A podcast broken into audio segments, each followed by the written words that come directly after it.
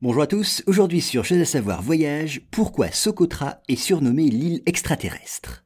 Alors, située au large du Yémen, en mer d'Arabie, l'île de Socotra a été baptisée l'île extraterrestre. Et elle doit ce surnom à la présence d'une flore et d'une faune qu'on trouve nulle part ailleurs. C'est cette particularité qui vaut à Socotra de figurer au patrimoine mondial de l'UNESCO. Voyons cela plus en détail. Ainsi, le visiteur débarqué sur l'île de Socotra est pris d'un sentiment étrange. L'endroit est si étonnant qu'il a l'impression de ne plus être sur Terre. En effet, le paysage a tout lieu de surprendre. On y rencontre par exemple des dragonniers, des arbres surprenants semblés pousser à l'envers, projetant leurs racines vers le ciel. Ils produisent une racine rouge appelée le sang du dragon et des fruits qu'on nomme simplement les fruits du dragon.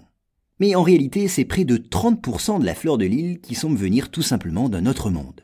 Par exemple, parmi d'autres espèces endémiques, qui ne poussent donc que sur cette île, on trouve encore l'arbre bouteille, l'arbre concombre, le grenadier socotran ou certains aloès.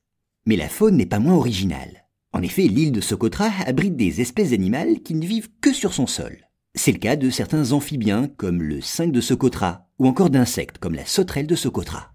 Alors comment expliquer ce phénomène? Eh bien, si l'île de Socotra abrite une faune et une flore si originales, c'est qu'elle a toujours été très isolée. À l'origine, elle faisait partie du Gondwana, ce supercontinent formé voilà 600 millions d'années. Mais il y a environ 6 millions d'années, le morceau de terre qui va devenir l'île de Socotra s'est séparé du continent. Dès lors, l'île va rester coupée du monde. Et très longtemps, elle ne fut accessible que par la mer. Et encore, les passagers qui voulaient aborder ces rivages étaient-ils souvent forcés de rebrousser chemin? Oui, car Socotra est battu par des vents très violents. Des vents qui, au moins durant la moitié de l'année, empêchent tout débarquement sur l'île. Et c'est donc à la faveur de cet isolement extrême que des plantes et des animaux uniques au monde ont pu se développer dans cette île extraterrestre. Voilà, avant de vous quitter, je voudrais vous conseiller, comme je le ferai désormais de temps en temps, d'autres podcasts que j'ai publiés et qui pourraient, je crois, vous intéresser. Alors d'abord, pourquoi y a-t-il une encoche sous certaines tasses Ikea?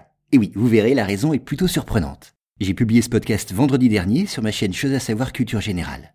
Et puis, deuxième podcast que j'aimerais vous recommander, comment l'effet McCullough modifie durablement votre cerveau.